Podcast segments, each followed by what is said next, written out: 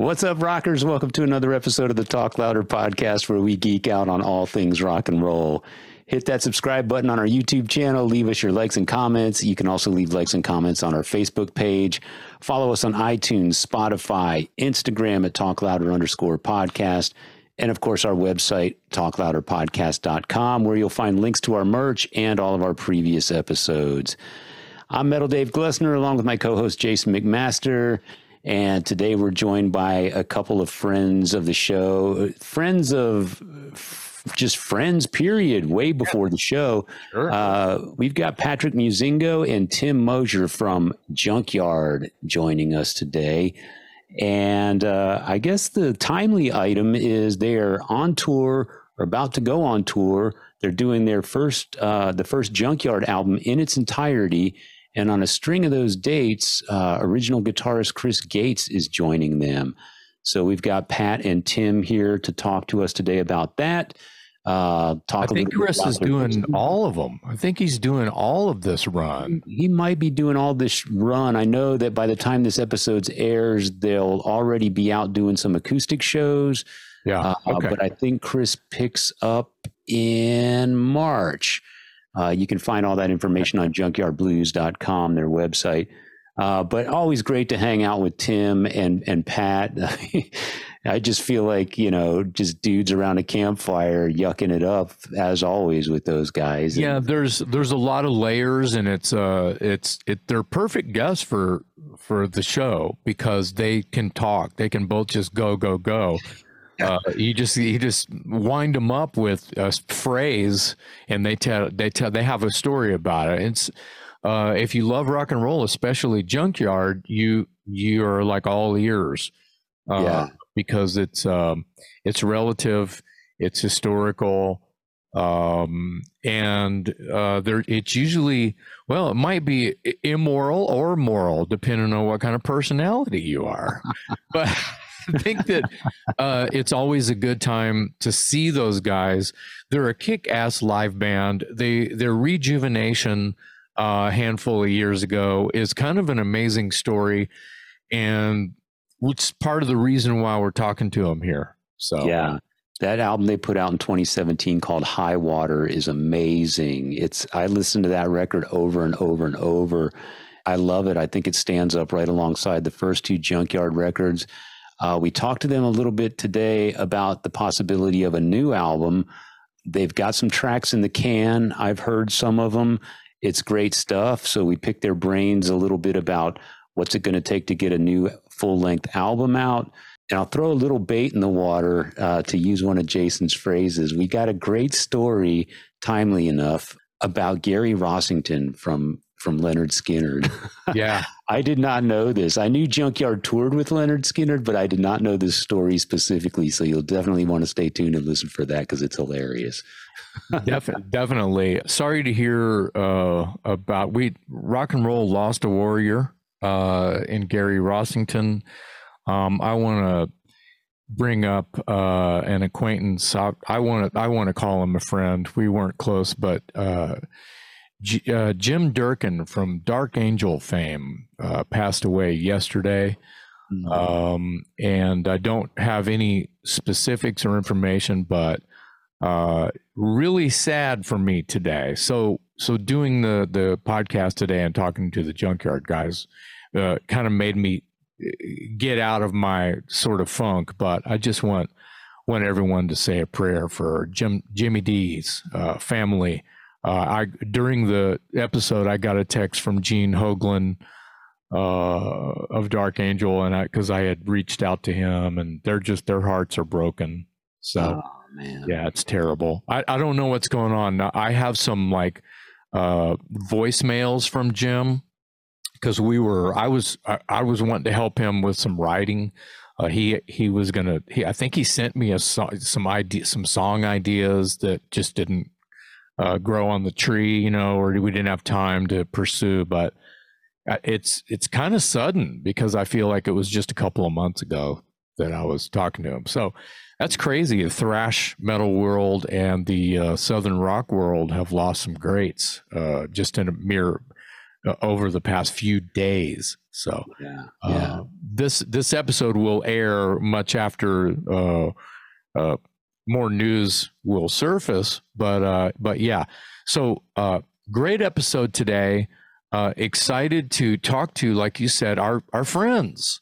Yeah, and have them on the show. And uh, I don't think we had had either Pat or Tim on the show yet, had we?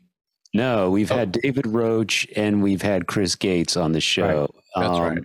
And and Pat and and Tim are long overdue, and I still want to get uh, Todd and Jimmy. James. We can yeah. get Todd and we can get Todd and James on on together like we had uh, Pat and Tim. We yeah, go, go dos amigos. Yeah. The thing with the thing with junkyard is, as we learned today, and we know this from from in being in person, the more the merrier, because it's always a good time and a fun hang. And uh, you know, you're talking about uh, a couple of guys that can lift your spirits if you're in a funk. It's those guys for sure. Well, and they they have stories, and uh, like I said, they're they have they're they're very layered, and they and they you, when they talk about the their their friends, their family, their songwriting partners, their touring partners, their it, it's family. When they talk about them, you're just like, wow, you know their their process you know because in today's episode we talk about songwriting with them we talk about things that hardcore junkyard fans may or may not even know. So I think it, it's really a great episode today. Yeah, absolutely. Yeah. Tim and Patrick from Junkyard on the Talk Louder podcast today.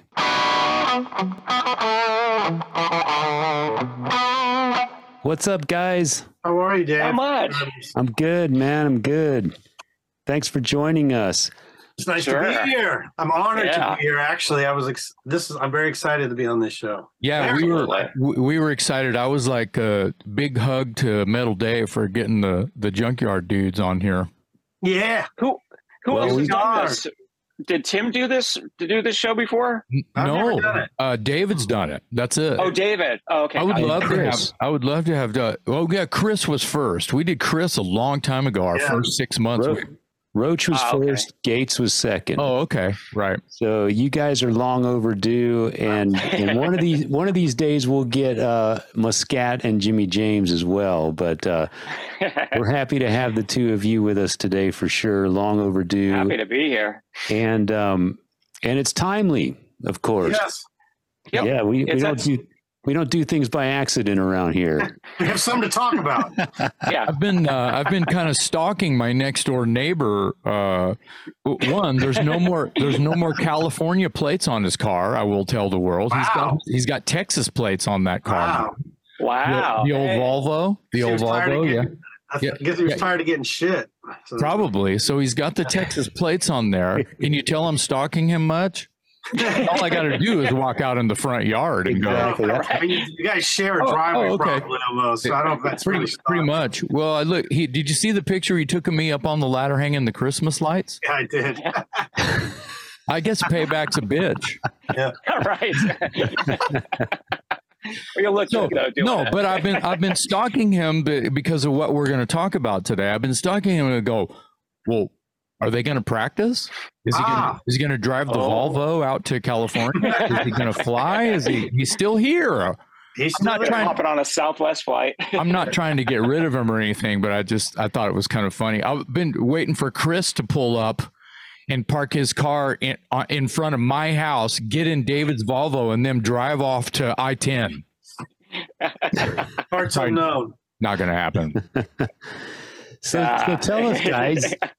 Tell us, you've got uh, you've got some tour dates coming up, uh, and uh, you've got. I think you're. Are you doing the Monsters of Rock cruise? we year? are. Yeah. Okay.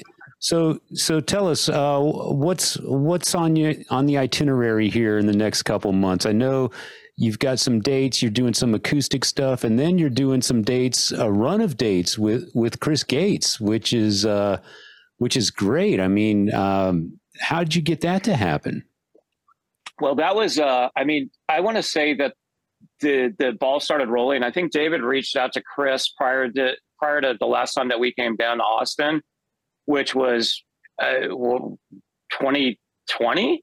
Yeah, I think end of 21. End yeah. of 21. Right, right. So uh, one of those de- one of those December visits you guys do. Yeah. Yeah, Yeah, right. not great for uh, weather, but it's you know.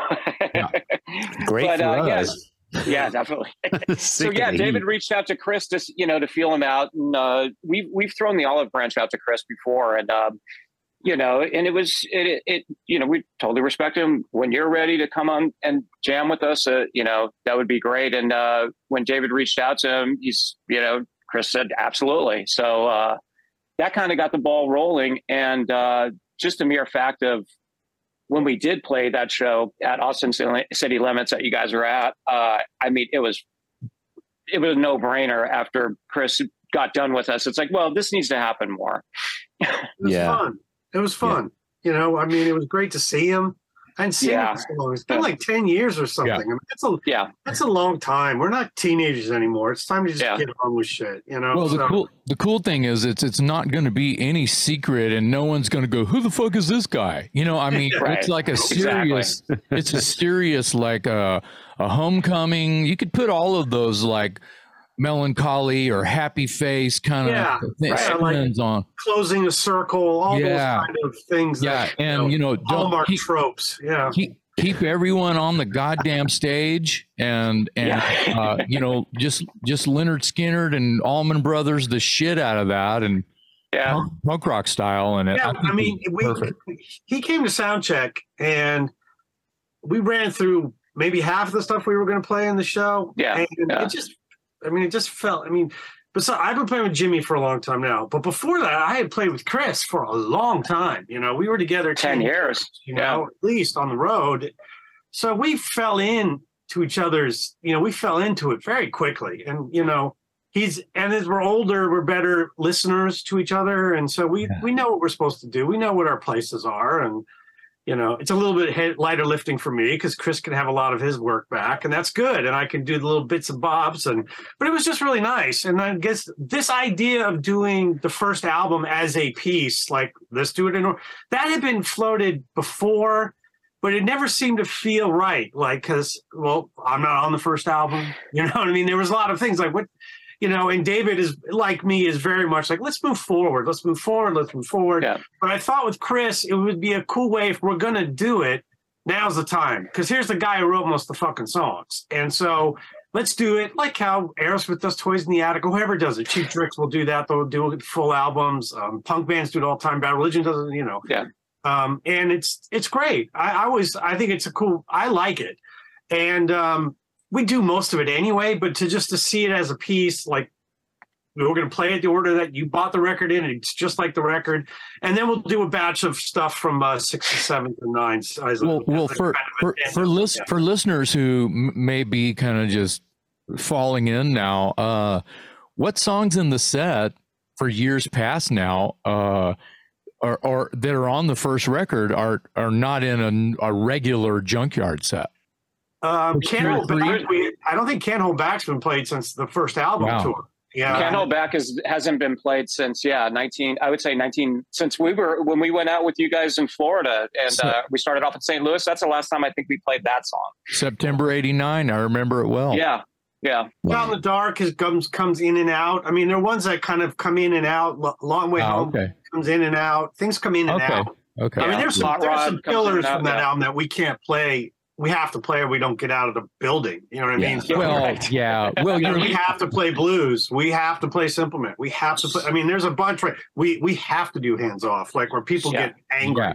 So yeah. Yeah. So- some already of us, get angry. some of us you are lucky. You guys are lucky that you have a couple like Oh, it's a miracle. Yeah. It is Yeah. Yeah. wonderful. Yeah. I, I was- think I was about gonna it all the say, time. That's a good. That's a good problem to have. I, I think so many shows, and we're playing Yeah. Uh, he froze. Did we lose Oh. him? because Well, it always shows- wins. there we go. It always wins. It's like, oh, we're gonna get them. This always brings people in. The band seems to lock in on it. We play it great live. It's got a lot of dynamics. It's really like a moment. And I know that if things are a little bit like we're trying to, especially if we're opening for someone and trying to get win over fans, once we get to Simple Man, we've got that. That is our that's a that's a card that we can pull out of a deck and always I always feel that it's like, whoo, we got that. And you know, Right. Hollywood we stick toward the end, so you've kind of run your race at that point. But yeah, we're very lucky. I think, um, you know, I remember being with you know, talking to Loren from Little Caesars, like, God, you guys just get to play Simple Man in your set, and it just works. I'm like, I know, it's a fucking blessing, man. Yeah. It always makes it work, and it's like it's a real pillar. So I always look at our shows like there's certain songs that are pillars that we have to do. And we've been lucky that we've been able to kind of move those around a bit and even add a little bit. Faded's kind of become one of those songs that people expect Yeah. to do, which for us is a kind of a miracle being a later song and all that. You know, so there's always we try to move in new stuff, but we also always know we get a lot of that. You get it too, Jason, I'm sure. Like, why don't you play da da da da da? I'm like, okay, let me explain you how this works. So we got to do this, we got to do that, we got to do this, we got to do that. Probably Yeah. got to do that, and probably that. Okay, there's two songs left that we can. yeah. You know what I mean? Yeah. It's just really what it is. And we and for an hour and twenty minute set, we're not Springsteen. We don't play three hours. You know, so, Yeah. Yeah. Let- so Let's we're go- very lucky. It's it's a it's a blessing, and maybe that's what this doing this album is like. Let's like you know, this the first album is an important record. It's seminal. It was you know Yeah. of that time. It was a big record. Let's give it its due, like a proper, real approach to it. Well, how do you guys feel if I were, if I may, because I know David has something he wants to jump into, but, but how, what, how do you, how does it make you feel uh, when I say that, you know, it's, I'm going off of something you said, Tim, is, uh, is when, when I or just anybody says that record, the, the first junkyard introduced a, a way to do something that it was not being done uh, there is a style that you guys are are are doing that was created that I mean, sure, there there's Raging Slab and Circus of Power, and you could go with the Rhino Buckets and the you know whatever, but there was none of that sounds like Junkyard. No, it's it's it's of its it's of a piece like it's of that there is yes there are bands that are similar and it was a similar time so Yeah. there are certain elements of it that other bands touch on but you know there's just a certain unique element that david and chris brought to it and then you and then Yeah. i think the punk thing really sifts through there that people don't really pick up on the punk roots of the band aren't necessarily on display but they're really you know you don't you wouldn't know them unless you're looking for them because They're ver- they're real underlined. I mean, you got Yeah. Baker who's got that chunk, and it's like you know to try to replicate that chunk. I mean, you could do it now, sampling it, but back then, I mean, he could. His right hand, he doesn't need a click track. His right hand is always perfectly in time. Wow. And uh, for us back then, I mean, that was that was a seal of approval for punk rock is that chunk, and it, it was you know for me it was a lot of that drums is like making it. It's it's the oompa beat, but you slow it down. It's boom, ba, boom, boom, ba. Start to play behind the beat, throw a little Yeah. jazz, throw a little hit, a little uh, swing to it, and then Yeah. that's where you get something like Texas or Hot Rod. Hollywood has a swing to it, you know, and that's basically me playing really to the guitar, not, not at all to the bass. You know, it's like me playing off of Chris's uh, thing. Yeah, so a lot of that, what you're where you're that- kind of taking that is like Texas uh, feels like uh, like the the sleaziest, swaggeriest, if that's a fucking word, rose tattoo song. It's Yeah. it's it's the it's the soundtrack of walking out of a strip joint. Doonka dunka doonka dunka. You're like and, and boom ba ba ba boom ba ba. eh, Same thing. but it's uppity but it's uppity and angry and and Right, it's- exactly. it's, uh back to back a little bit like la punk means the texas swing that brought that david and chris took out there when they hooked that's really it yeah yeah yeah la punk and the Texas. I think what makes it yeah. stand out a little bit is the is the underpinnings of the punk backgrounds of the of Yeah. most of the guys who are making that record. it's a know? great it's a really great marriage that that spewed forth uh a, a, a great a great sound and my, my point was just that i don't think that there's really another band that sounds like what you guys are doing I hope not. I, yeah. I mean, I mean, I know you're not millionaires because of You're that, right. but yeah. that's that Well, doesn't matter. tell. Yeah, that does, but that doesn't matter. Uh, I think that something really awesome was created. So Yeah, it's, It was it's a held great- it was a- yeah. yeah it's it's an album i mean recording it pre-production everything from the minute we got signed until it came out i mean for us it was it was a, a great time it was a fun time. We we you know there was a couple of low moments where we all had it. When we got signed where you get this million dollar deal but you have no money. But we you know we did like what we normally do because we're a bunch of punkers and we know how to you know get through things and do it ourselves. So it was a it was a great time. And uh when it came out it was uh it was unexpected that hollywood was going to do as well as it did for us. We just thought, okay, Hollywood's going to be out there to make way for the next single. And then all of a sudden, you know, we get the hip clip of the week and all that stuff. It was like, oh, uh, okay. Very strange for us, but great time. What do you? How do you respond when I say David sometimes uh, rants about like uh, I feel he says something like I feel like I sold out when I got the big sold out to my punk rock friends when I got the big deal. But mm-hmm. sure as shit, he cashed those checks. Well, fuck yeah, he did. When you don't Hey, have man, I'm, Hey. a, I'm an old punker. The first thing I ever put out was in 1980. I don't give a shit. Pay me. right, right. Hey, hu- hungry, I, I'm hungry is punker. hungry. Pay. Hungry is hungry. Exactly. I always I fall back understand on his feeling, though. Yeah, the of course, of the course. Sex Pistols and the Ramones were all on major labels. What's Yeah, the, I don't yeah. get it. I mean, Right. Yeah. Yeah, it doesn't. David Roach is not more punk than Johnny Rotten. I don't care what he thinks. You know Yeah, what I mean? But I do- ma- I can get it. I get where he's coming from, but Yeah. I, Oh, yeah. the yeah. outsider, never saw Junkyard as a band that sold out at all. I thought Right. that was a they. I thought No. the industry moved to them. They were the industry started moving Yeah. that way That's right. because they weren't a pretty boy band. This, this was the beginnings of the move, you know. And that rec they got signed before Junk before um, Appetite even came out. You know what I mean? So Right. it wasn't like they were on some coattails.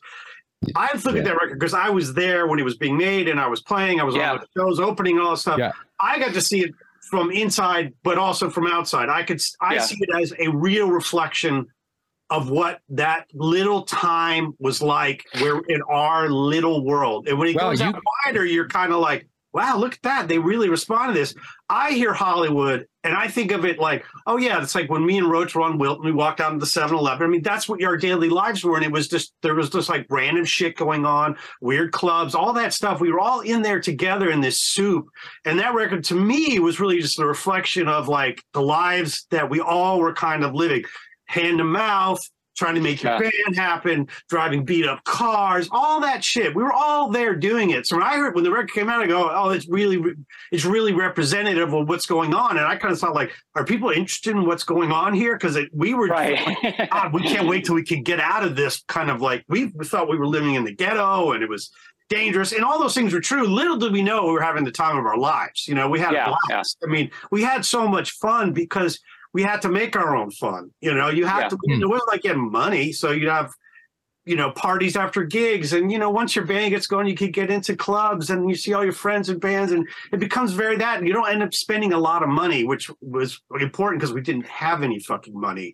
Yeah. Even- and I got signed. I didn't have any dosh. Yeah, I had nothing. You know, I think I got a. I, I moved up to a one bedroom as opposed to sleeping on a couch kind of thing. I, like it's some got, big- I got it wasn't a insurance. big- Woo! I still had a, I still had a beater car. You know what I mean? Yeah. So I so I understand, think David. about when I think about that record. It's, I, it's like oh that time, and maybe that's why Yeah. I'm so fond of those songs, playing them. And maybe David isn't as much because he's just like, oh, I've done that. But I, I, I see it. I, it brings back kind of you know fond memories of my youth, I guess. Even though I was, you know, and I was there, I guess I, I, I, re- I relate to that part of it as much as anything. Hmm. You know, plus it's good fucking songs. I mean, good songs are, interest me in any. Yeah. Yeah, Yeah. that's that's the point. That yeah, I, th- I think Roach says that in jest, to be honest. You know, I, No, I think no. I, I, you know what? I have to agree with him, but I'm going to agree with David on the sophomore release more than the first album as far as selling out because that that six sixes, sevens, nines, musically we didn't sell out, but uh, visually we we uh me david and todd have a stigma against that all the time in the world video because it was like we're gonna clean you up. We're gonna make you pretty. We're gonna put you on mtv you're gonna open up for you know you're gonna be on saturday night live. It's like no we're not. You're gonna you're cleaning up a pig. Fuck off. It ain't gonna work too Yeah. bad the video it, it- video was fun to be made it was also a two-day shoot that was 150k that we you know come on really it's like Right. didn't we have like split it in half so that the other half we got to split to eat but um right. I understand David's aspect on the selling out aspect because Yeah. because we were asked,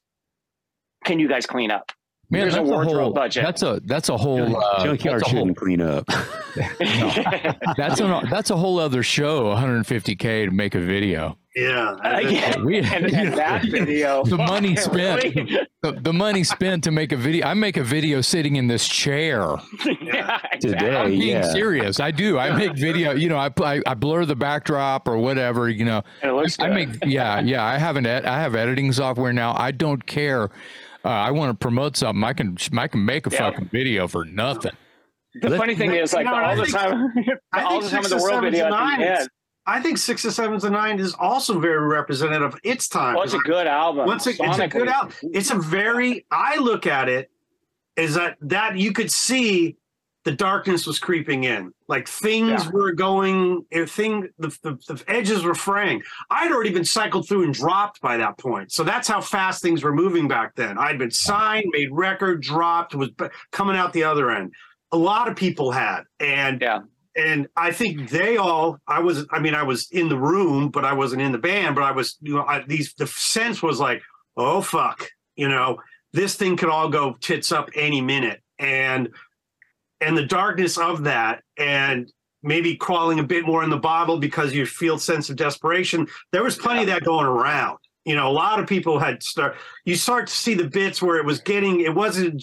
It wasn't a beer buzz anymore. It was a heavier thing, and I think that Yeah. record really reflects it. I mean, you look at the cover. It's it's dark. It's everything's a little out of focus. Yeah. I- Well, when you got a That's when, a very when you have a reflective record too. I think the first record is so, though Yeah. it's talking about dark things, it's pretty bright. It's happy. And the second Oh, yeah. record, you can see that the darkness is starting to get in there a little bit, and it was real because everyone Yeah. was like, "Where's this fucking thing going?" And that was Yeah, probably first- that was pre Nirvana. You know what I mean? First album, you have first album, you have Happy Hot Rod. Second album, you have Nowhere to Go But Down. It's like, Yeah. wow, fuck. Yeah. How dark can that get? so it's a lot of a lot of your fans point to that record sixes, sevens, and nines as, as one of their as their favorite, and Yeah. so- and it's Yeah. and it's, it's so so difficult to get a hold of. Has there ever been any talk about reissuing it in some form? Because I know a lot of people would love that.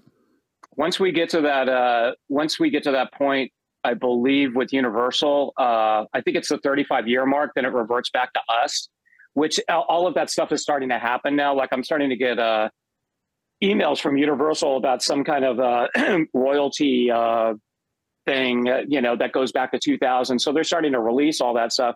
That being said, um, we've talked about getting a lawyer and, and getting that getting that uh, rela- release back to us proper. So that's probably a few years away because that not- that'll be when it hits 35 years or whatever. Or we may be able to broker it early, but that also involves getting an attorney and all that. You know, right. Yeah. They, heavy they don't care about the record until you ask for it back, and then they care about it. Right. Yeah, of course.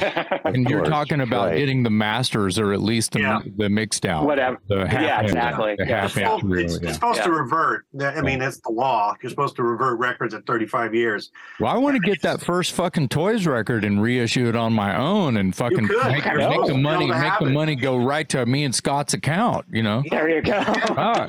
In theory, if you get reversion, you can press your own and be on your way. You know? right.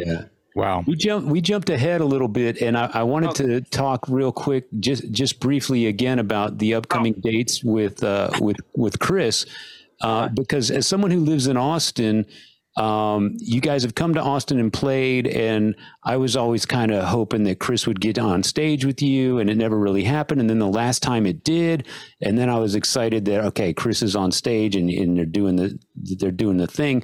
But now you you guys actually talked him into doing a string of dates, like yeah, we're outside talking of into Texas. touring. Yeah. Yeah, like he. I mean, this is going to be the first in you know decades. So Yeah. How how did that phone call go? How did you guys talk him into coming out and getting in the van and doing a string of dates outside of Texas? God, was it even a phone call or was it like, hey, do you want to just do it? And he's like, yeah, sounds good.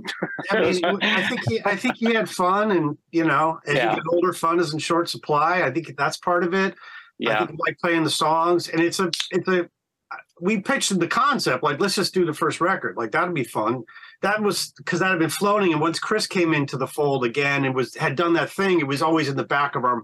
It was the back of the mind, like that would be the way to do it. And then he was really interested in doing it.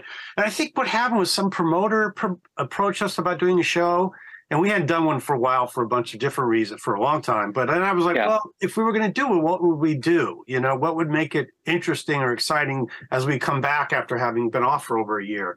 And that was sort of there. And then I think Chris, uh, Pat was the one who had the contact with him. But you know, we've had a, a, a Zoom band meeting and all these other things, and it's you know, yeah, it, it, I think we're trying to make ourselves as comfortable as possible within reason these days. But you know, I think he's we all are prepared, and he's prepared for it. It's not like you know, it's not a luxury cruise. But he is Right. not doing the Monsters of Rock cruise because that was that deal was done. I don't know, two years. And ago. he's got to earn. He's got to earn his face. way on the boat. Yeah, and uh, Nah.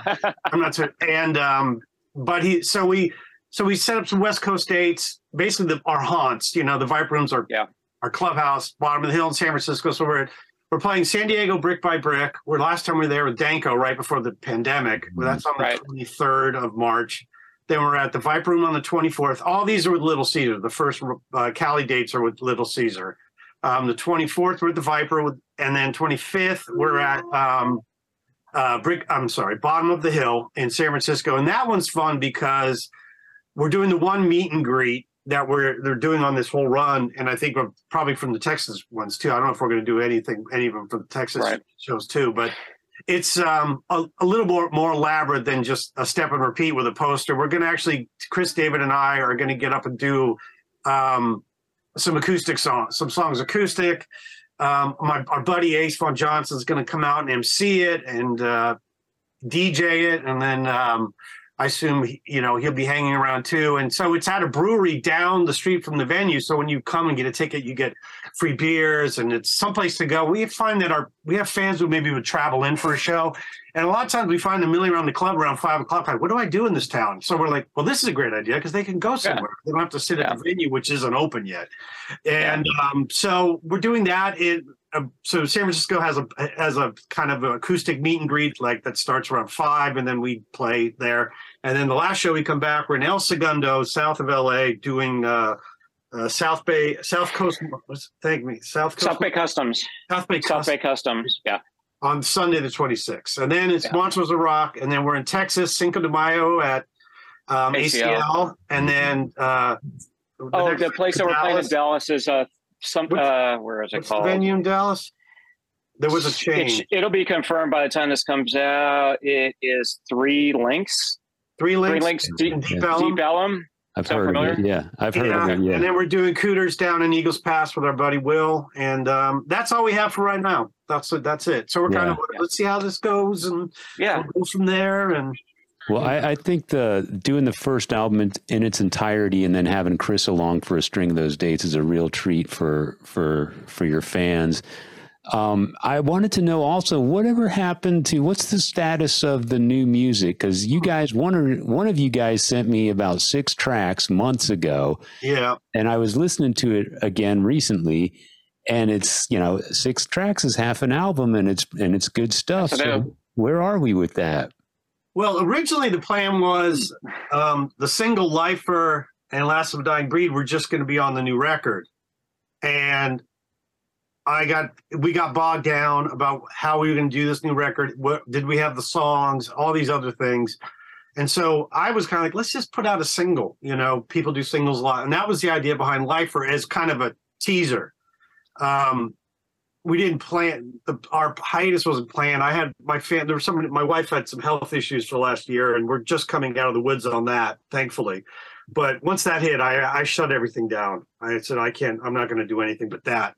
So the fact that we're coming out is is evidence that things have improved on my, my home front, which allowed me to refocus on other things in my life besides that. And um so the record got backburnered, basically. That's really it. I mean, it's there. Most of it's there. I think we'll need a more, a few more. And that actually was the first thing that we, I talked to Chris about when we were in Austin. when I saw yeah. you. And I was like, you know, we got basically the record, but man, but we could use some stuff. And he's like, I'll give you some stuff. So my hope is that we can get Chris to at least write a bit on this. And then we're get, we got to go in and knock the fucker out. I mean, that's the Yeah. reality. And we there's a, a bunch of different scenarios about how we could do that um, you know, but we do need to go out and actually just record it. So, um, and then there's also talk about um, recording a bunch of these for a live album as well. The shows were coming up. Yeah. Let's have a live album come out of it. Um, That's seems to exciting. make a lot of sense.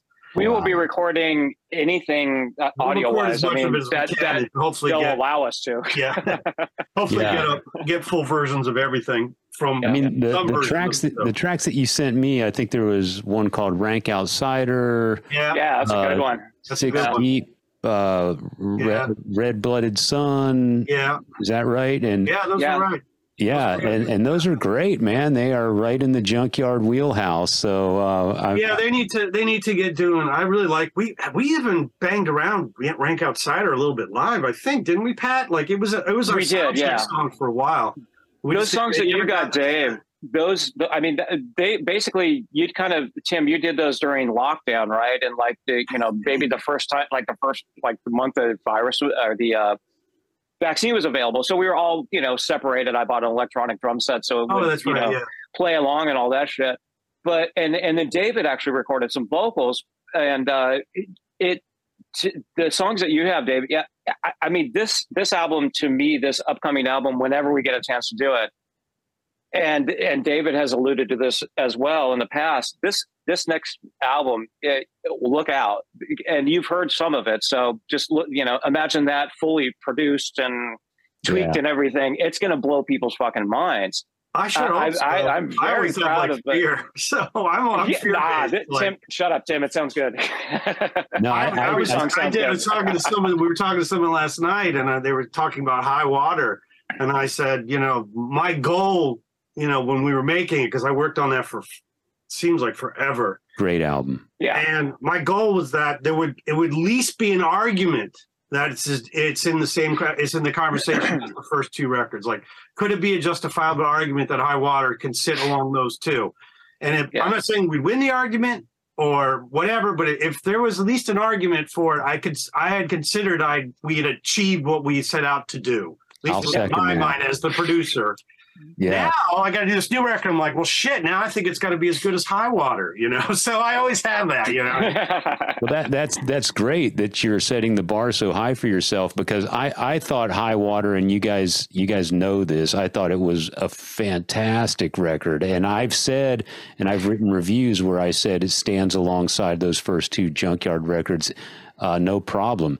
And the thing I like about the new songs that I'm hearing is that I hear a little, I don't know if you'd call it a progression, but there's a slight, you know, a little, uh, a little different sound. It, to me, it leans a little more hangman sort of, you know, cow punk uh, more so than like metal. And I never Yeah. thought of you guys as a metal band, but I, I think I'm Yeah. making my point. There's I know you are. I, Yeah, I think there was a, a kind of it, they started just happening this way, but there's a bit more roll in the rock on this one. There's a little more rock and mm-hmm. rolly. So Yeah. a little more. I mean, I don't want to say Stones because it's not that, but you know, there's some of the songs that I wrote. I was I was like, you know, thinking like status quo almost, like kind Wow. of this big riffy swingy thing. I really love that. You know what I mean? Yeah.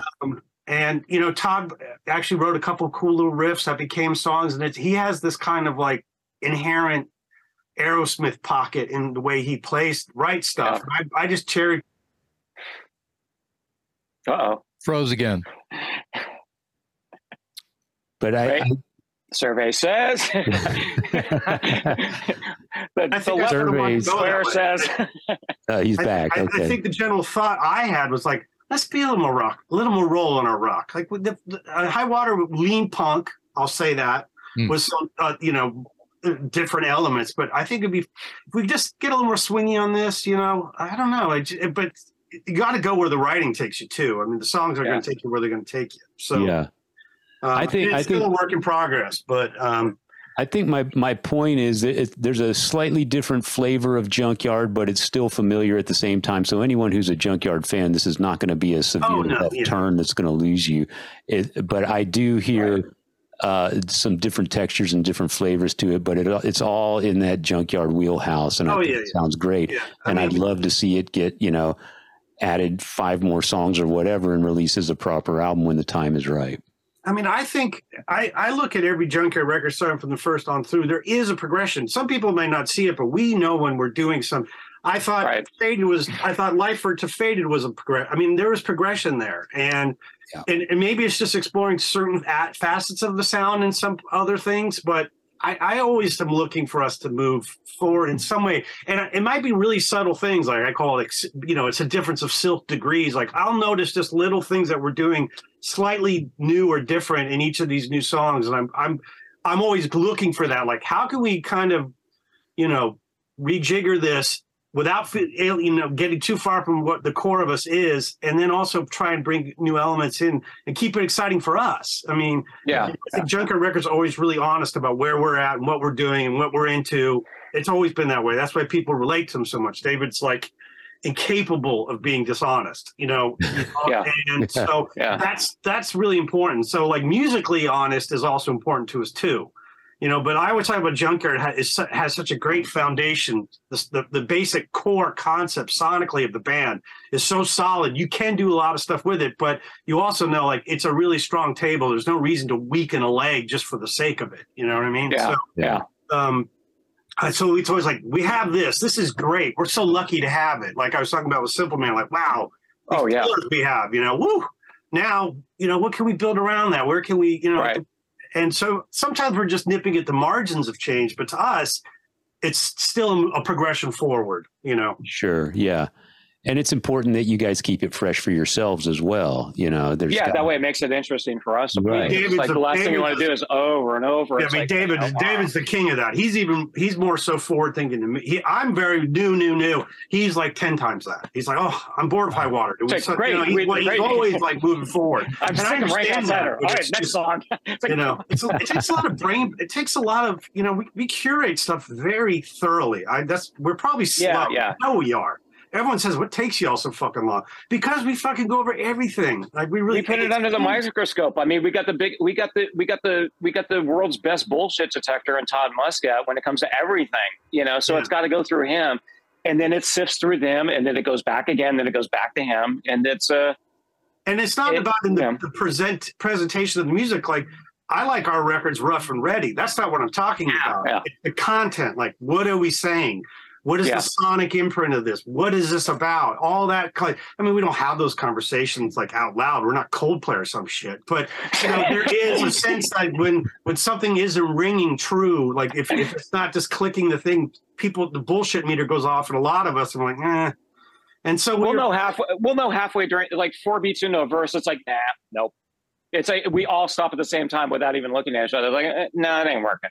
you It's a gut feeling, and you know, Jason, you know this. It's like if it ain't working, no, fuck it. Next, you know. Yeah, that that that leads me to want to know. I mean, there's not one way to write a song, but when you No. guys are doing, you know, one of your processes, you know, mm. everybody has a process, but it, they have multiple process. Uh, you know, is it you guys riffing and just jamming on a part in a room, or do you guys email parts to each other? And It's an email. Yeah. It's an email. I mean, we'll occasionally jam on stuff. Sometimes I'll have rough ideas and bring them into rehearsal and say, let's monkey about with this. Right. I think a good example of that was Le- the song Love. That's had a pretty kind of, had a long gestation period. Um, It came in as a, David had a verse. You know, he had most of the, he had most of the pre-chorus and some of the first verse, I think. We were uh, monkeying about. I had some of the chord changes. And actually, Jason, you played a part in this, how this ended up happening Oh, right. Yeah. and we yeah, started monkeying about with it, and we even got into rehearsal. And I think we, I kind of come away, kind of came away going, eh, chorus is not really. It's, it just Right. wasn't happening yet. There's really good elements, but it's not there. And and um, so pretty common is, um, and Lifer and Last Dying Breed is a lot of high water was done like this. Uh, there'll be a germ of an idea either created by Brian or me, or David even has full blown songs that he just sings, and I'll bang out the chords and work underneath you know, try and figure out what the choral structure would be underneath his vocal. He'll Right. sing it. I'll just kind of, but I've done that before. That's a perfectly fine way to work. But say for like Lifer we were kind of monkeying about with it, and Brian happened to be in town, and he had a couple things, and he's like, "Let's get together and have a little, you know, song pool about what we have going." And this here's the story: we were.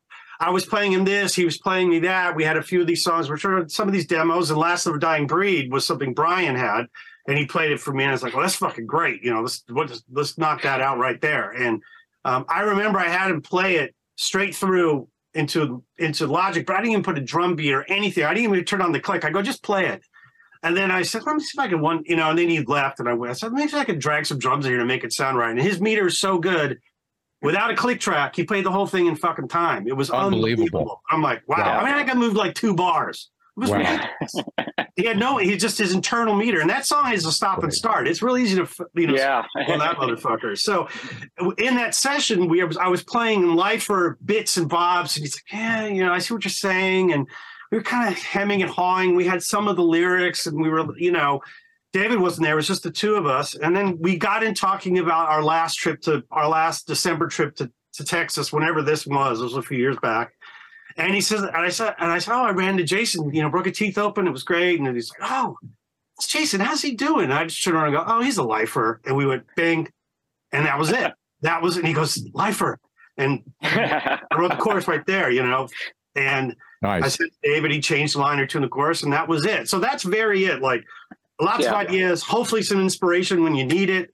And we had that. And then that kind of took us off. Like once we had Lifer, actually, it became it's like, well, now Oh, we know what Last yeah. of Dying Breed's gonna be about too. It's like a, Well, it- it's, a it's compendium. You know what I mean? whether I, whether I had anything to do with it or not. The the Oh, yeah, interesting thing is is that everything is right in front of you all the time. It is, everything yeah. that you need is right in front of you all Yeah. the time. So when you're writing and you're writing, uh, especially honest rock and roll, where there's not a computer in the house, Mhm. you know, where you're not writing on a beep boop beep Right. boop, right? Yeah. Where you have wood and wire and everyone's banging on wood and wire.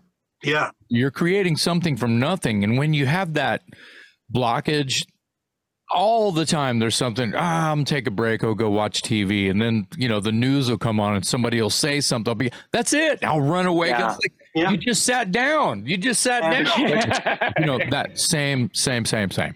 and that was a that was kind of a launching off point and i don't know if you can it wasn't the next record i thought let's write about that's kind of an interesting idea. Like what about us these guys in their 50s who still do this fucking thing? You know what i mean? Right. it's i mean i don't want to you know i don't want to depressed in the learjet you know bon jovi image of anything but you know i mean like you know and no one wants to hear about old people complaining about sitting in the back of a minivan for seven hours but that's the reality of the life. And how do you make that interesting? Because it is something we all still share as at least you know the five of us have been through a bunch of that and all Yeah. the pushes and pulls of all that. So some of that started to filter into you know like definitely in the last of dying breed. So then it would kind of gives you sort of you know some thematic idea about what are we going to talk about next? And because it just wrote itself i'm like well if this came like this maybe there's more here maybe more to this story you know? And um because i thought high i thought high water was about you know it was a comeback so it was, there was a lot of redemption in, in a lot of those songs like Yeah. overcoming redemption you know um and also some reminiscence a song like faded is really about reminiscence and like Yeah.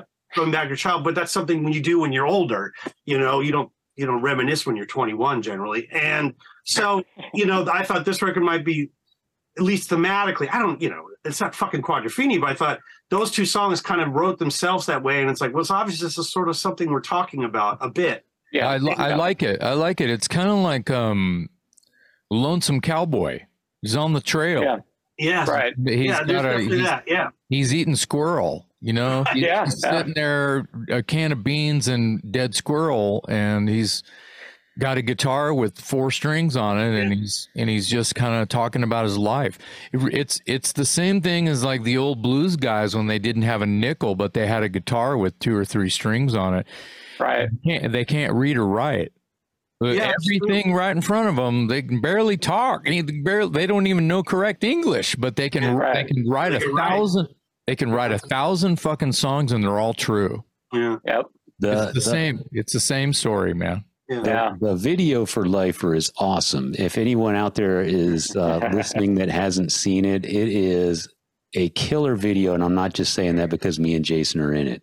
if you knew how long it took to curate that video if you It's a talk good way to, Todd, we way to talk plug about the video. being- you talk about us like going like really take like we really go over our product this that is a great example those montages that flew by at the at the speed of light Yes. he argued and kibitzed about forever and ever because Each one of everyone- those was, was like know. a 10 to 15 minute conversation, and there's like, what, about 300 of them? yeah And, it, and, and I feel so bad for Todd because Todd's like, I hear you, I hear you. But then, I mean, that's the mark of a great fucking producer editor is like Yeah. he, he takes it all in. And within 15 minutes, he's like, here's the new cut. It's like, oh, fuck. Well, oh, done. Yeah, Yeah, it was, yeah, we, we- right. who gets in, why they get in, all that. Right, I mean, yeah, every yeah. person picked, there's a reason. Every Yeah. single person that was chosen, there is a reason. It wasn't like, give me rock people uh, on Google and just drag and drop. Like every single person was curated. There was a reason every person was in. Some people don't know who everyone is, unless Right, yeah. Nick Nefarious Fox knew them all. So we, we're gonna have we Of course. talk about having a contest. Like the first one to get them all, you know, gets I don't know what Gets the hell I'm gonna give him gets a T-shirt or something like Oh, that. that's and a then we all great- just felt like, why? Just let's just send Nick Nefarious Fox the T-shirt. Yeah, now. just send You know what I mean? already. He'll Yeah. get them before we've even anybody because I Well, don't you should know call all it. You should call it the Nick Nefarious Fox contest. award. Yeah, Yeah, yeah, yeah. And you give and you give just give him a bunch of swag already. So we're Exactly. naming the contest after you, so you can't be in the contest. Anyone who So we're doesn't gonna- know who Nick Nefarious Fox Right. is, follow him on Facebook, and you will get an education in all things rock and roll. He knows He more educates, just about he anybody I educates know. me about my own past. Yes. I'm like, wait, We in a lot about 1983 I our did own what? history He's like, oh, yeah. Wow. Yes. Yeah. If He's anyone not out there hasn't hasn't seen the the Lifer video, go check it out. And I can I know exactly what you're saying, Tim. Uh, knowing you guys, when I look at that montage, it's like every image in that video has some connection to Junkyard. It's not just a random collection. It's like it's the real deal. Awesome. I mean. If you watch that video, you could build a record collection off of that video. Yes. and you would Yeah. be you would have the best record collection in town. So it's an awesome video. Check it out, Junkyard Lifer. And uh, yeah, Sounds I- like we need to have uh, your friend on our show. I think Yeah. yeah. having Nick on the show would be amazing. He's a uh, every time we go to the UK, it's always a highlight to see him. And uh, I mean, it, the conversations that I've had with him, while it be brief, maybe 35, 45 minutes, I just shut up and I let him talk. And it was just like, man, it was great. I mean, I ran into him hungover in London. Uh, me and Todd ran into him hungover, and he's like, "Well, let me take you for a cup of coffee." I'm like, "Fuck yeah!" I'm like, "Yes, school me on everything." And th- at that point, that's when he told me I was in a band in 1983 that uh, I didn't even know about. So Ti- Tim just texted he's going to come back on. Yeah, that's cool. Here he is. no problem. There we Sorry go. about that. So yeah, That's all right. he's- so Nick is uh, a man, I, and I, I Tim Nick lived out. He he lived out in L.A. in the early Yeah. '80s, or was it? like And 91. then he split. Just- Oh, in '91. Okay, but he wasn't here for like the big, you know, the He was here- he was here just after the wave receded. Mm. Ah, I mean, okay. The beach was still wet, but it wasn't what it was. You know what I mean? Yeah. Mo- Moses left town.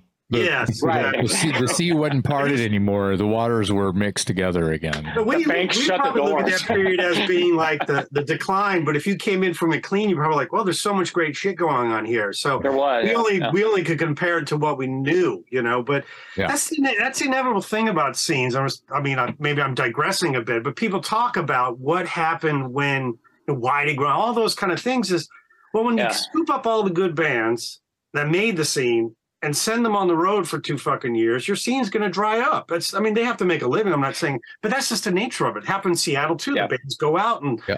they go forth and become, you know, rec- touring artists and all that stuff. And it's hard. There's hard to replace that level of talent all the time. It's just Right. the, the, it was too much to replace. That had as much to do with as anything, you know, Yeah. especially the, Yeah. the specific Hollywood scene. You know what I mean? Right. And, um, Yeah. So I, I think he Nick was there, and was I mean, we were all still playing, I was still playing around, but it was just not. Yeah. It wasn't. Didn't have the same level of excitement and energy. But that's a level that I think, looking back, very few cities have ever gotten to. You know, Oh, I mean, for I- sure. and so Yeah. I, I, I, it's not surprising that it had a short, uh, a short life. But you know, most scenes, you know, I always, I had a thing we should talk about. Like when, if you can visualize, if you see a scene, like if you know there's a scene somewhere and it's happening, you've missed it. You know what I mean? You, Right, yeah. In them, you know, you go like, I think something's happening. You generally don't know. It's only kind of like, oh, this is starting. You could read about it Oh, outside sources and things like that. But if you can visualize a scene or a trend, you've missed it. You know, Yeah. Mm, and Yeah. I think that's very true. Like it's you find the word finally filters out to all parts of the world about what's happening in Hollywood. Well, yeah, it was happening two fucking years ago. It just takes that. It used to take that long for shit to get out. Yeah. Right. Yeah. Yeah. Pat, I want to ask you, Uh-huh. um, your your your snare drum. You you're you, you're you play. You have a very unique setup. You you play with the snare drum tilted away from you at a pretty extreme angle. So yeah, how did that come about? I fell down, hurt my wrist skateboarding, and I went to a doctor, and he said you need to twist your drums differently. now, basically, wow. uh, I, I I felt I, me and uh, a couple of old Dogtown guys were skating uh, in a uh, in Santa Monica, and this was 2015. Uh, we were skating in a very small, like a five foot little uh, half pipe kind of thing. Well, that's where you really get the most amount of damage, is because you go straight from five foot to the bottom. So for me, I ended up snapping my left wrist back, and uh, so I went to a doctor that had a background with musicians and drummers, especially and he looked at my setup. He goes, "You got to start tilting it like Buddy Rich, man. Like tilt it to the side." I'm like, "Yeah, man, let's do that." And every time I hit it, I'd crack my knuckles. I'm like, "No, that ain't working." So he just little by little, we just tilted it towards the drum set, towards you know the crowd, I guess. And uh, that's when everything started to feel better. But basically, it's an ergonomic thing, and uh, a lot of guys are doing it. I didn't realize that I was doing it at the same time that Jack White's drummer was doing it and when we both met each other, I think the first thing that we said to each other is like, "You stole my, you stole my tilt." but uh, so basically, that's where it comes from. And and now it's um, now I can now when I play regular like normal people play, it's like, oh, this feels weird, you know. Yeah. So I blame it on skateboarding. So actually makes makes sense because I blame it on this fucking thing. right. Actually makes sense because you know there's there's something different about having to turn your hand and not turn your hand. Yeah, exactly. Well, the weird thing is, is so you got a you got to think that's angled like that. Normally, yeah. like you hit a drum and you're like, eh, it's like, oh, it jars the motion. Well, with this, it's yeah. like you're going straight down. Right. So it's an ergonomic thing, but it's also weird. People sit down. You got to really. When I build my erector set, it's uh, you know every two seconds I'm tweaking everything because if I don't, I'm gonna break a knuckle. So, yeah. But uh, yeah, it's it's all comes from skateboarding, like everything else in my life. and Tim, I was going to ask you, uh, for people that don't know, uh, you've alluded to this earlier in the conversation. You've been you've been sort of a member of the Junkyard family, you know, at least on the sidelines for a long, long time. Uh, yeah. And, and before that, you, you, talked about you cycled in and out of the system. You were um, in a band called was it, is it Broken Glass? Is that yeah. right? Yeah. okay. Yeah. So Broken Glass, and you brought the song "Tried and True" to Junkyard, and before yeah. Habits Die Hard was released, I was privy to some of the bootleg versions of some of the songs that ended up on uh, Old Habits Die Hard. And when I first heard Tried and True, I was like, oh my God, that's a great song. That's amazing. And I didn't know that the origins came from you and Broken Glass. Yeah. So so tell us a little bit about where was Broken Glass in the scene? What time frame? Where were you compared to say like Junkyard and Faster Pussycat, LA Guns, those types of bands? I Give think, us a little background. Yeah, we I mean, I got in LA in the fall of 86 and I think Chris and David were some of the first people I met, honestly. Wow. I, I was from DC originally. And so maybe we reached out to Chris because of our punk leaning like go to the punk guy when when in doubt, find the punks. And um, we just became friends. They were living at Texas West, and we'd see each other. We lived in the same shitty neighborhood, you know, so you kind of see each other at the 7 Eleven level kind of thing. I got a job on Melrose, started working on Melrose at a trendy shoe shop, which was like your entree into the scene back then because Melrose was very happening they were coming around. Pat would come around there. I met Pat there, you know, yeah. in the back of the shoe store with the, you know, and the guy who owned that store managed LA Guns, Ali, Alan Jones. So those guys were around. You just sort of like get immersed in it. I'd come out with some buddies. Some went by the wayside and some stayed around. And but through that, I met um, Alvin Gibbs, who started Broken Glass with me. And Alvin's in the UK subs, always has been. And he was the one to reach out to me about starting this band. I had this kind of, I'd come out with this other guys, and we played some shows around, probably even Hope for Junkyard in this earlier version yeah. of whatever it was. Mm-hmm. And um, or maybe Pirates of Venus or something like that. And so, yeah. Alvin had seen us and said, "Oh, well, you're a good songwriter. Let's start a band because that thing had fallen apart." So I started a band with Alvin, and then we got Mark Diamond, who's now in the Dwarves, who was was in that and was in New York Loose on that. I just met him a buddy of mine gave him my phone. They, I need a guitar player. Call Mark Diamond. It was actually Tim P from Flies on Fire. Gave me Mark Diamond's Yeah. number, and Dickie was just a Dickie replaced Alvin. So we get going. Alvin had some notoriety, so we were able to get some good shows. Junkyard put us on shows like instantly. We were open for Junkyard. Always, yeah, opening yeah. For you know the Nymphs, we were opening for Funhouse. We were opening for whoever, and Kill for Thrills was coming up then. I was Hmm. friends with Todd. Um, and David, the drummer, used to work at Flash Feet. We all worked at the same store.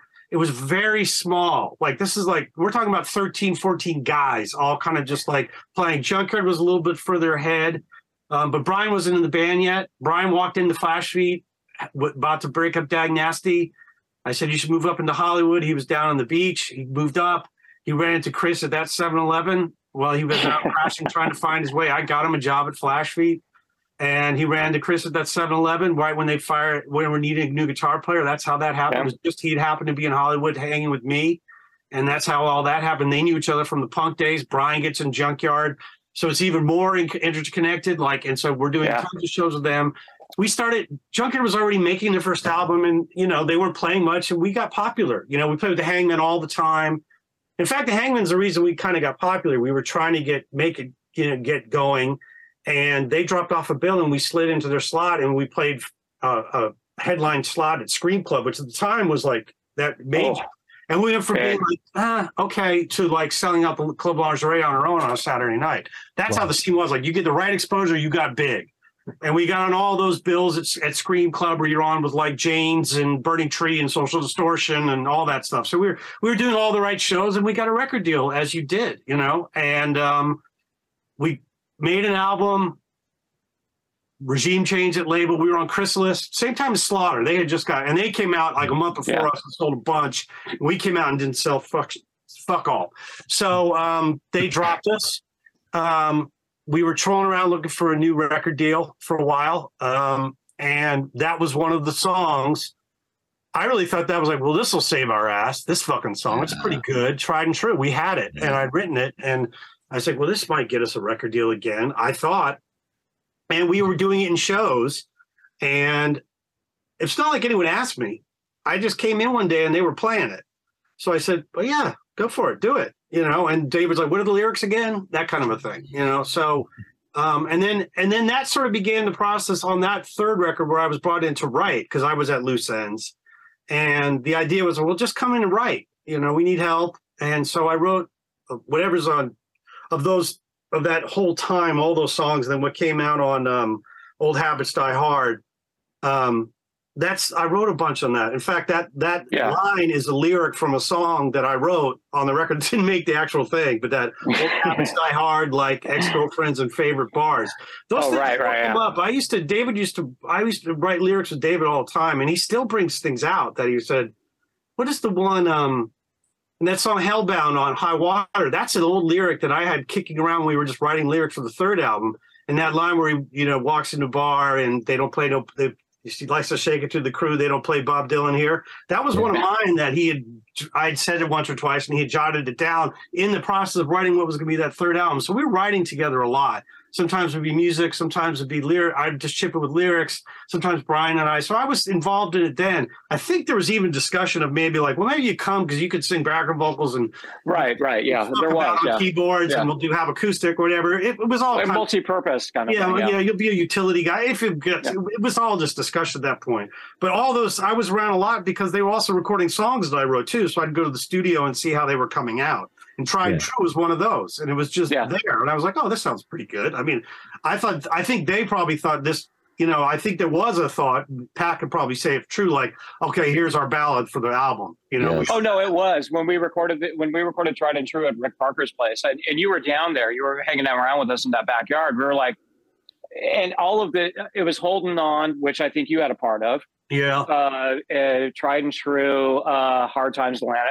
Uh, There was some other shit, but um, it was right at the tail end. Uh, it was like 1992, maybe Ah, was it that 1993 or something Wow. like that. Yeah, because we got we got I think we got officially dropped in 93, 94, something Mm-hmm. weird like that.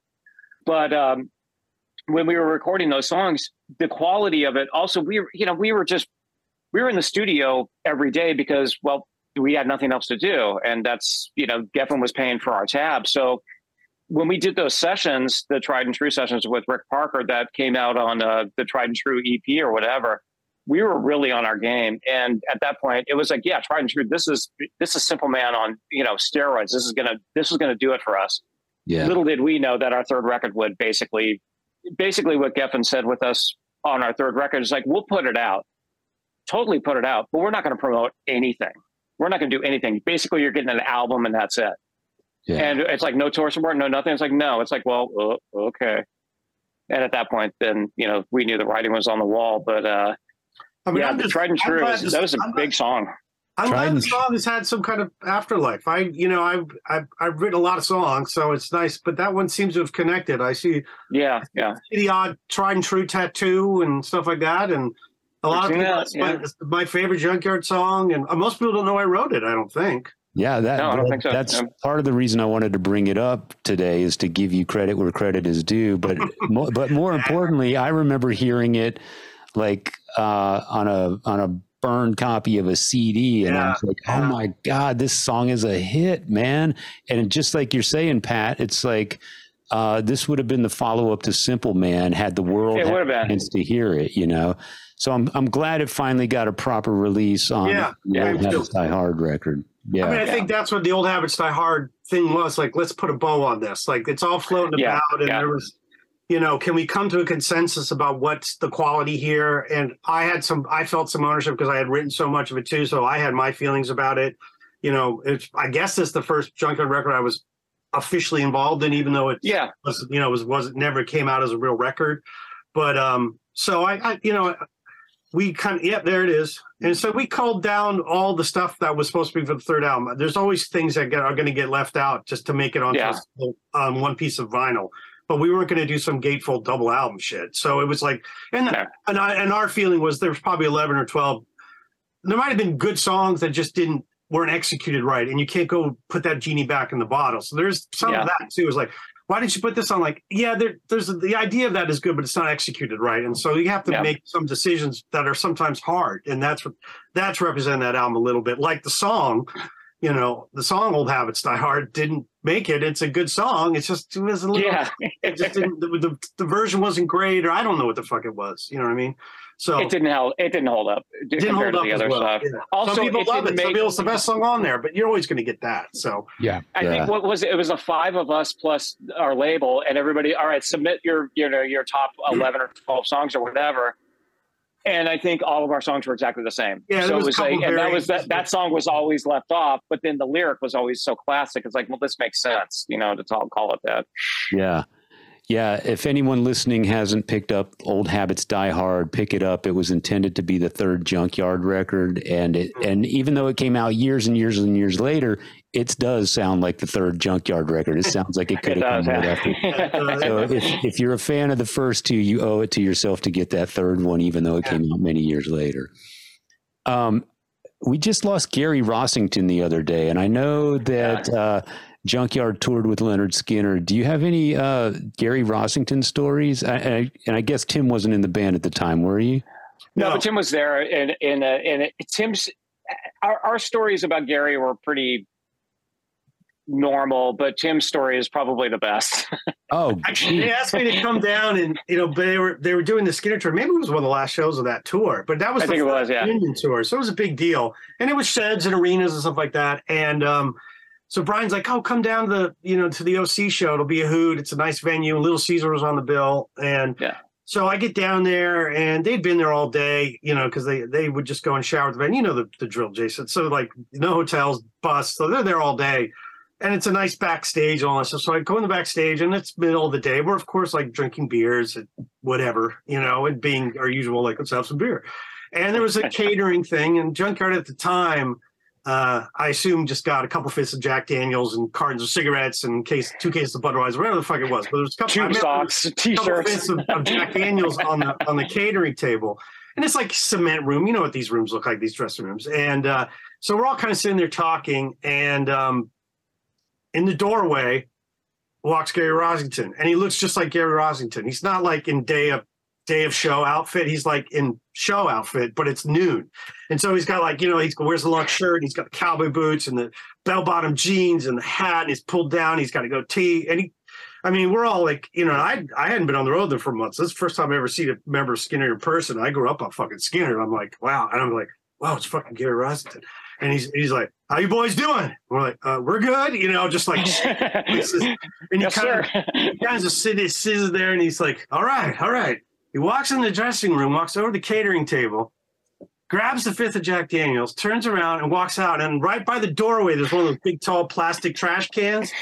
He just kind of turns around and just kicks the trash can over, all the shit flying out into the dressing room and walks out. Doesn't say anything. I'm just like, I'm like, wow, that was awesome. You know, he was so great. I was like, fucking Gary Rossington. And he just grabs the fifth of Jack, kicks over a trash can, and walks out of the opening band's dressing room. Like, oh yeah, they're intimidated. Don't worry, they're Oh intimidated. yeah. Wow. That's Great. classic. So Yeah. Gary Rossington trashed your dressing room. That's That's awesome. great. Literally. We all were just like, I think he walked out. We all went, "Oh, this is so awesome!" We were so excited. They were they They were were like still little serving teenagers, like, "Oh my burritos. You're so fucking cool. that was my one Gary Rossington story. That was pretty good one, though. yeah. I love good. it. I love it. Yeah. Um uh you guys uh you've got Chris Gates coming out with you for a few shows here and there. Has there ever been any talk about Brian Baker coming out and doing anything or is he just so busy with bad religion that I mean, that he's due. There's no doubt. I mean, he he's done a Yeah. bunch with us. When Chris left originally, he came in and was the guy. You know, it was only when Yeah. it became obvious that we were going to have to tour with High Water a lot more than we had before. That we're like, we got to get someone who could just come. and- You know, he had a lot of shit going on, obviously. Yeah, guy, yeah. So it was originally, you know, originally I came in and started playing Brian's parts in the band with eh, when it was Chris, and then Chris left, and I took all of Chris's parts, and Brian came back and did his parts, and so. But Brian's due. I imagine if it's the timing's right, Yeah. he in a heartbeat. He's signing with us at M3. It's Yeah. very much being in the same place and the availability and all that other kind of thing. But I think with the right environment, he would love to do it. I know he loves doing it. It's fun, you know. Yeah, yeah. It's so different from Bad Religion. It's always a hoot, you know. So I mean, even during the time in 20, 2014, 2015, 2016, while he was in Bad Religion, he did a couple shows with us at the Viper Room, and the, he did a show with the, two shows with us at the Whisky, one in Yeah, Van Nuys yeah. with Bucket. So it's uh, he's around, you know. He's writing on this new record. He wrote a ton on Yeah. High Water with me. You know, he played on High Water. I mean, he's around. It's not Yeah. he's not around. He's he's in the ether. He's contributes still. His his physical presence is rare, but his actual intellectual property it, is more prevalent than people probably realize. Wow. yeah. yeah. What what would you say has been the highlight since the band has been reactivated since 2017? Hmm. There's been a there's been a lot. I mean, we had one year where I think we did we got close to the most amount of shows that we used to do back in the day. And I want to say that was like 2018 or 2019, 2018 or 17. I mean, I think we tallied it and it was like, oh, we we did we did a significant amount of like 80 shows or something like that. It's like, oh, that's that's up there for like 1989, 1990 for us. And uh, that point, at the end of that year, I think it was uh, that was a highlight for me. I think because it, I think it was the last show out of those 80 shows in San Francisco, and it was a it was a fun show. I think it was might have been New Year's Eve or something like that. But uh, Yeah. that's a highlight for me. But I mean, in general, every show is a highlight because at our age, just getting walking out of the house is a highlight. I mean, there's a lot of that. Like, you know, we're just, I mean, if people turn up still, I consider that a highlight. It's a mir- It's Yeah. kind of a miracle. You know, we're blessed that people still have interest. You know, and sometimes there are more people that have more interest, and sometimes there are less. That's the nature of it. Yeah. You know, but. I guess the highlight, you know, I mean, I think High Water being so well received, or especially when Yeah. Faded came out, we had no idea what that was going to be about, you know. And then when that was on uh, Coolest Song in the World on Little Steven and aired for months, I'd hear it all the time. And it's the one time I was driving my kid to school because I have Sirius, and I he would we would play the radio and I would come on, and that's the only time in my life Yeah. that it ever happened. And it would and he, I would take him into school in the morning, and and it'd be I and it would, you know say seven twenty, which you know is prime drive time on Garage, and it would come on. And he's like, "That's you," and I go, "Yeah, yeah." And then he get back in the car, pick up four o'clock or whatever, and, and it just by having And it's back on heavy again. rotation, it was back on again. He's like, they're playing it again. I go, it's in heavy rotation. Who the fuck knew? You know what I mean? And for some reason, it stayed in heavy rotation for longer than the average one, and so that was that's kind of a high. I mean, just to hear yourself in your own car is Yeah. pretty neat, and especially later. I'm just talking about like this is like you know we were in our that record came out. We were all probably 50, right, or close to it. Yeah, yeah, I mean, yeah. So, you know, it was like, wow, this is happening now. And then I remember we were playing M3, which would end up being a That was a highlight. show. Yeah. Like we kind of go into a lot of the shows like, do we are they do people know us or like us? I don't Yeah. know. We don't know. And we played it. We had a great show, but the label called and said, Oh yeah, you guys that record, the album's gonna fucking chart on some metal chart in actual billboard. I'm like, what? You fucking kidding? me?" And all these things were just beyond like, wow. we, you know, we thought like, like, oh, okay. in our mind, the hardcore fans would buy this record and it would be cool, but you Yeah. know, and then it's you know, it was it was critically well received. That's also very nice. And Yeah. and there are like I've talked about, there are some people that's their entry point to Junkyard. Like, oh, you made other records? Like, yeah, there was a couple a long time ago. So some, we made some fans like, no, I, I bought High Water first. It's great. I Yeah. of course there's others. I'm like, that to me are those are the kind of like, well, okay, well, it, it is, it's a, it works as its own freestanding entity now. It, it it could exist separately from the old if you know if you cleaved it, cleavered them apart. It is a full Right. concept that is equally as valid. Now we wouldn't have the fan base we have without the old. We all of course know that, but we have reestablished the brand or the band as a ongoing concept again, and I think that's a pretty big achievement. It's hard to do. Yeah, yeah, definitely. Yeah. Yeah, yeah, yeah. Very, very good point. And uh, and there's a reason, you know. I mean, first of all, you take a hiatus like that, and then you come out with a new album. It makes sense that a new generation might discover the latest album and not be aware of the previous, you know, I love that. couple albums. When that happens, that's just like that's Christmas to me. Yeah. Yeah. Great. I want Jason to talk real quick about the time when Junkyard and Dangerous Toys toured together. And then we've heard this story on the show before on the podcast, but we haven't heard it from from Pat. Um, talk about talk, talk, talk about talk about the the tour that you guys did together how long what what what happened all that stuff and then tell us about the time that you both were you guys were in each other's company when you're out when your videos debuted on MTV Wait, wait. Oh God, I don't remember this. Wait a minute. The the Were we on tour at the same time? no, it was it was summer of the summer of '89 when so it was prior to the the jaunt that we did together. Right, right. But- okay. But Tease and Pleasin' debuted back to back with Hollywood, Is that That's right? right. and a that's lot of right. people don't. Yes. A lot of people that? don't re- don't remember that exact moment. It's burned into my brain. Is it? Yeah, I mean, it's don't like remember it's like I for your high that. school No, it was for your high school buddy to come on right after your video. oh, right and after. Oh, I see. Gotcha, gotcha. That is insane. Yeah. That is literally, unbelievable. it literally was the sa- same night. Yeah, yeah. They sandwiched. debuted next to each other, and Right. they didn't. Whoever programmed that had no idea what they were Wow. doing. Right I mean, I remember when it came on. I, I specifically remember because we were at uh, Geronimo's house, and we were like, "Oh, you know," because that's the only person. Uh, my drum tech was the only guy who had a big enough TV Mm. for all of us to go over there. So we had a girlfriend. Party. He had a Yeah. rich Very girlfriend. Yeah. You, you did well. Yes. so uh, I think and, I was. uh, I think I was by myself, just in my apartment, and I was like, Wow. "Oh, it's supposed- to come on." I'm trying to work the remote, and and I got it There to it work. is. Thing ain't and I working. was like, where's the rabbit what? ears? the junkyard, junkyard's right next to it. You know, I was like, "Whoa, that's weird." That's crazy. Wow. Yeah. I remember when it came on, and it was. I remember seeing you guys' video, and I was like, I was like, well, who did that video? Of course, the first thing that went to my mind was that video is better than ours. Who did that video? Oh, And it was like it, somebody said the guy's name, and I was like, and, and like I'm supposed to know, and I'm like, yeah, that we should have got that guy. It's like I don't know if I can do who the guy was. well, who did who did the Hollywood video? uh, a French guy named, and th- uh, I Oh, that's don't know right. if this has ever been talked about. We had I've a French heard- guy I've named heard some- John. I've heard some stories about this guy. nuts. He was great. But what it was is we shot it on a Sunday. Prior to on Saturday, some other band on some other label had paid for all the gear.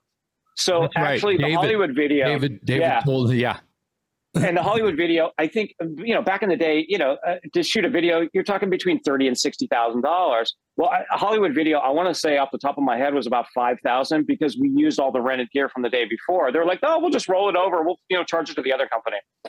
Like, sounds Wow. great. and uh, and the house, we, I think, I want to say the house uh, that we shot it in. Uh, that was on uh, that was on a uh, that was on wheels and that was ready to be uh, moved out to like India or something like that, like the next day. So it was like, no, we got to do this all now. So it all came together and uh, yeah. But when I saw your video, I was like, I'm like, that's I'm like that's cool. It's Mar- polished because in, in my mind, our video, nah, it's too dirty. It's like whatever. No, you you want dirty. I feel like they they use all these badass, you know, this badass gear, and then they add all the dirt filters to make it. They, dirty. they, they had That's why- dirt filters back Let's go, then. let's go back to I make videos sitting in this chair talking Yeah. about Exactly. dirty. I don't I don't need the same camera I'm using to make this fucking podcast I use to make a rock Exactly. video. You Sure, know, why so? Yep. The, Everything the- there's the Well, everything- toys these video Jeez. that tease and please video was done by Mark Rezyka. Oh If- yeah, I remember if that. You know that name, yeah. That name does sound familiar. Yeah. Mark Yeah. Rezyka, yeah. Yeah. Wasted so much money. like We all, all all, all day makeup chair, you know, Yeah. like ridiculous amounts of food and shit that I didn't even eat any. I'm working. I don't eat food. I'm fucking up here with lights on me and shit. So I don't Yeah, need it until it's done. Yeah. Exactly. yeah, and then the tour, and then the tour came, and I was, I mean, we were, me and all the guys were excited to do that because Oh, so were we, we yeah. love the record, and and but the background that I had with Chris and and Dave just from being an Austinite was the best, and Yeah. um, I remember we were in like uh, uh, Georgia or uh, uh, maybe maybe South Carolina. Uh, God, maybe you can maybe you can help me with it might have been Atlanta. And, and the Uh, guys in Jackyl came out. Oh, that was South Carolina, I think. South yeah, Car- yeah, yeah, The guys in yeah. Jackyl came out, and, Yeah. and that's the first I even heard of the you know the Jackyl. What's who's that?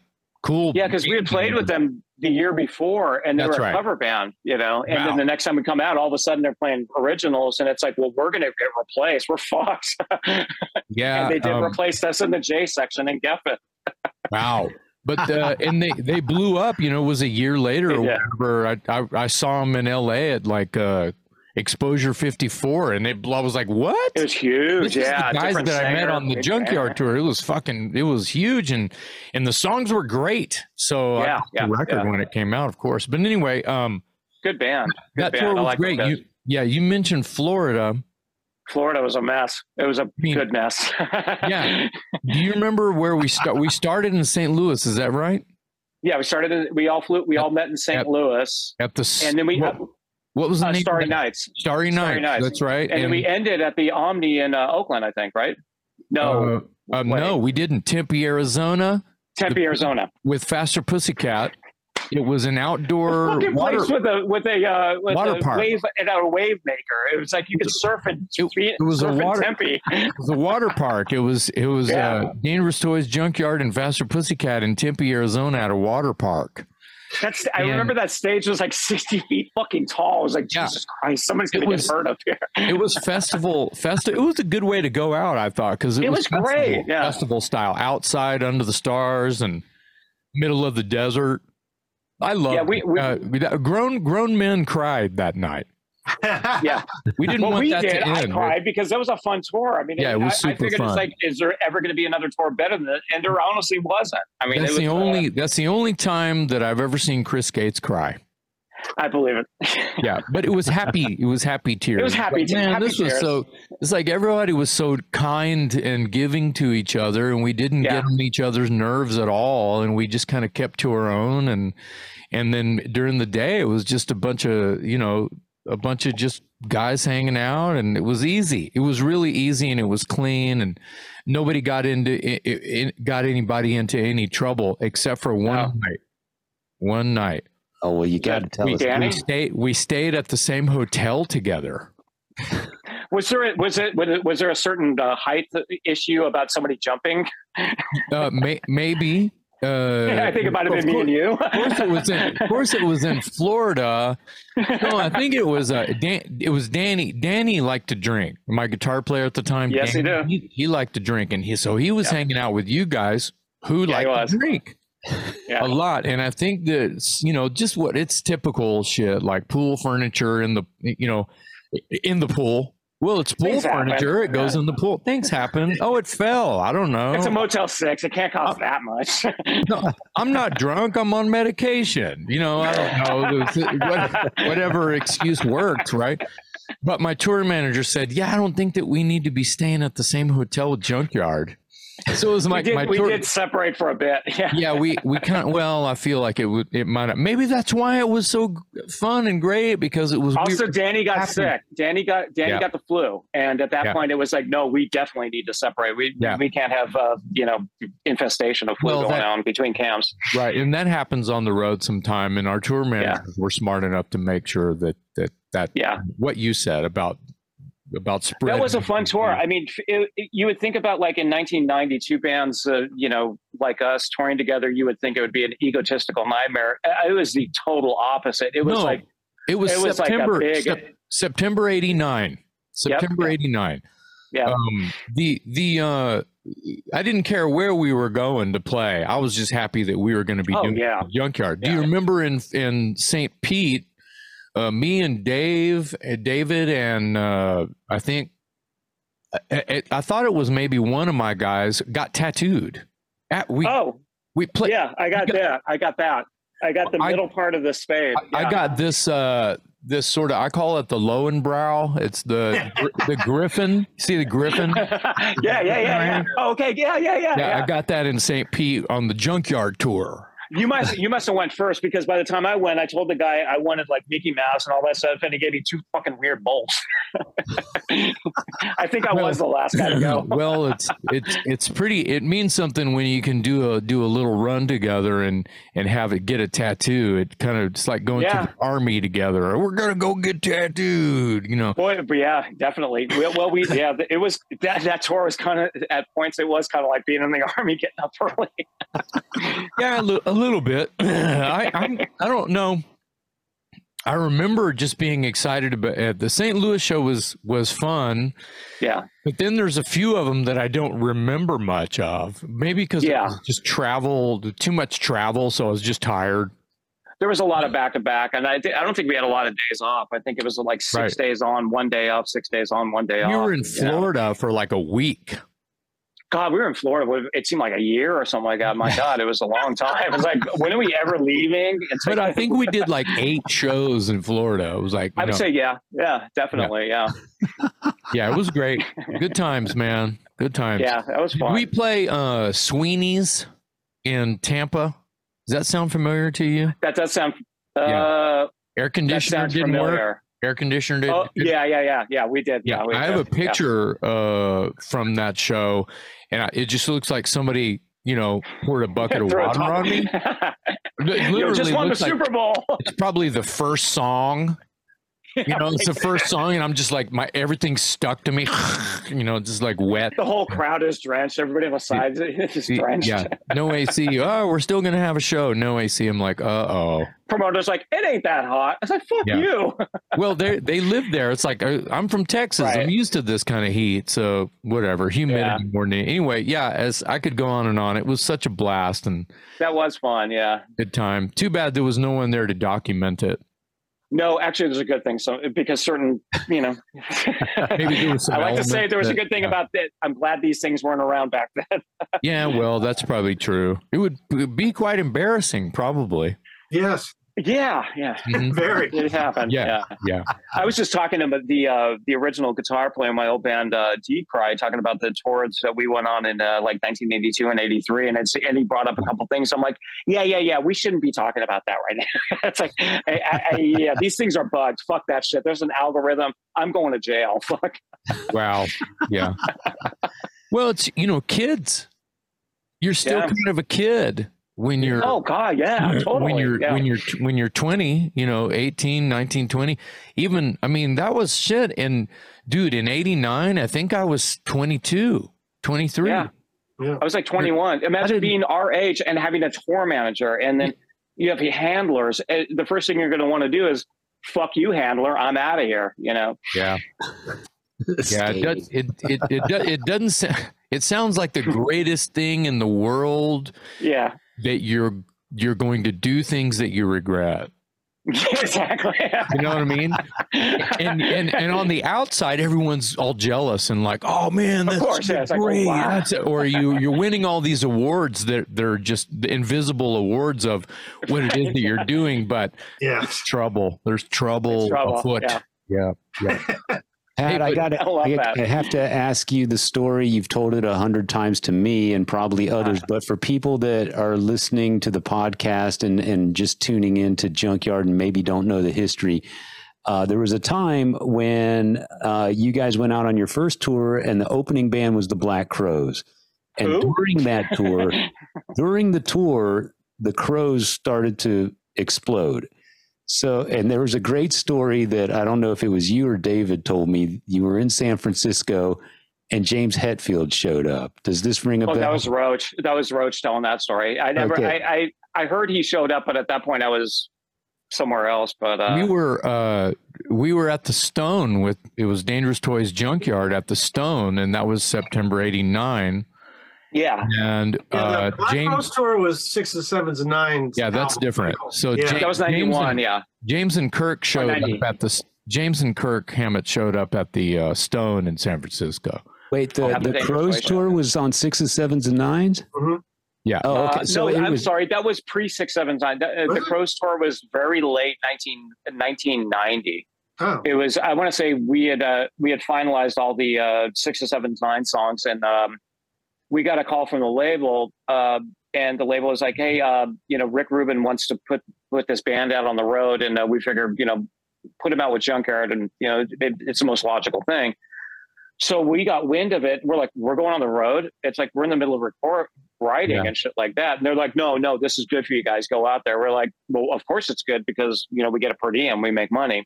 Yeah. So we hit the road. Uh, I want to say it was the first show, the first. It was the first time the the Crowes played L.A. and they oh, they were playing a Cathouse and um, we went down there and you know we didn't know who the Black Crowes were. We figured Rick Rubin. Well, this was going to be a fucking metal band.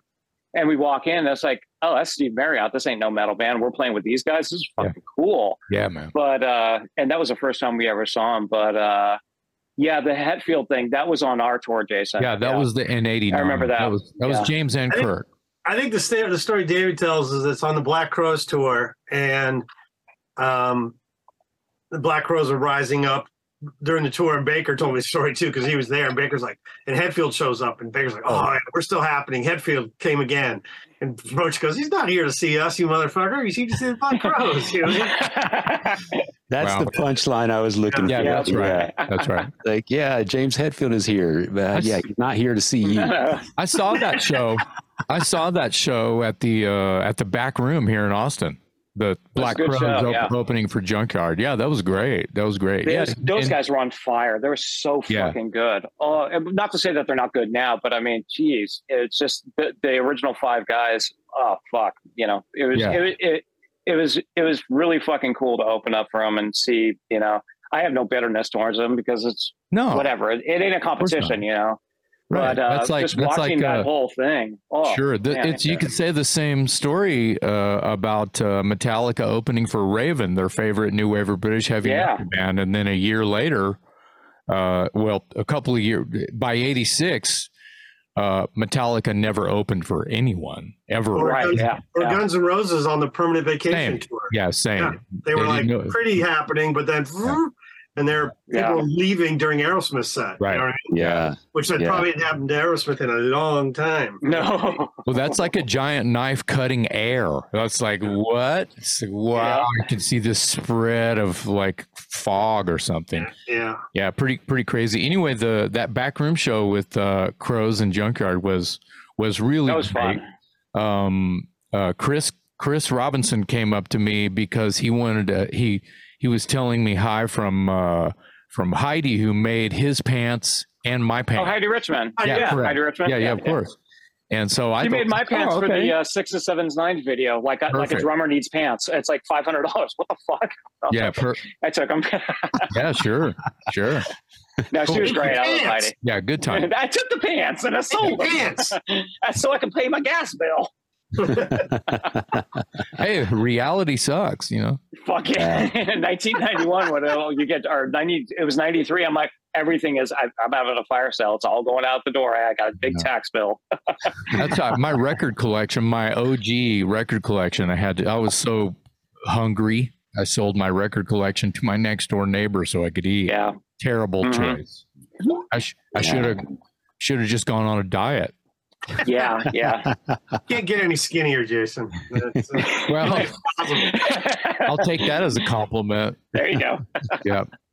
Well, Tim and Pat, uh, we appreciate you being here for today and, and sharing your stories with us. And most importantly, we're looking forward forward to you being on this uh, upcoming tour, uh, playing the first album in its entirety. Chris Gates is out for a few dates. Uh, you've got an album in the works. I, I hope we see that sooner than later. The songs I've heard are great. They're right there in the Junkyard canon. So, uh, looking forward to another album to add to the collection. Um, and yeah, man, just uh, thanks for being here, and I hope to see you. I will see you in Texas, You will. Yeah. and uh, always fun reuniting with you guys and hanging out in person. I'm, so, Aw, thanks, I'm so honored to be on the show. I've been wanting to be on for a long time. this so is great. Thank you. Awesome. Thank both of you guys. Thank Thanks, you, Mike, Jason. for Thank you, having Dave. us. And if you're all out there, come out to the shows. We'd love to see everybody. So it's been a minute. So Absolutely, and sorry it's taken so long to get you on, but uh, God damn That's it! all right. I'm gonna get you back. I'm gonna get you that hat with that, lo- with that logo on it. I'm gonna I'm gonna be barred at the door of your gig. We're not going on if Glessner shows up. No, you're gonna have to work. Yeah, thank you guys so much. On behalf of Thank my you, co-host Jason McMaster, I'm Metal Dave Glessner, along with our special guest today, Patrick Muzingo and Tim Mosher from Junkyard.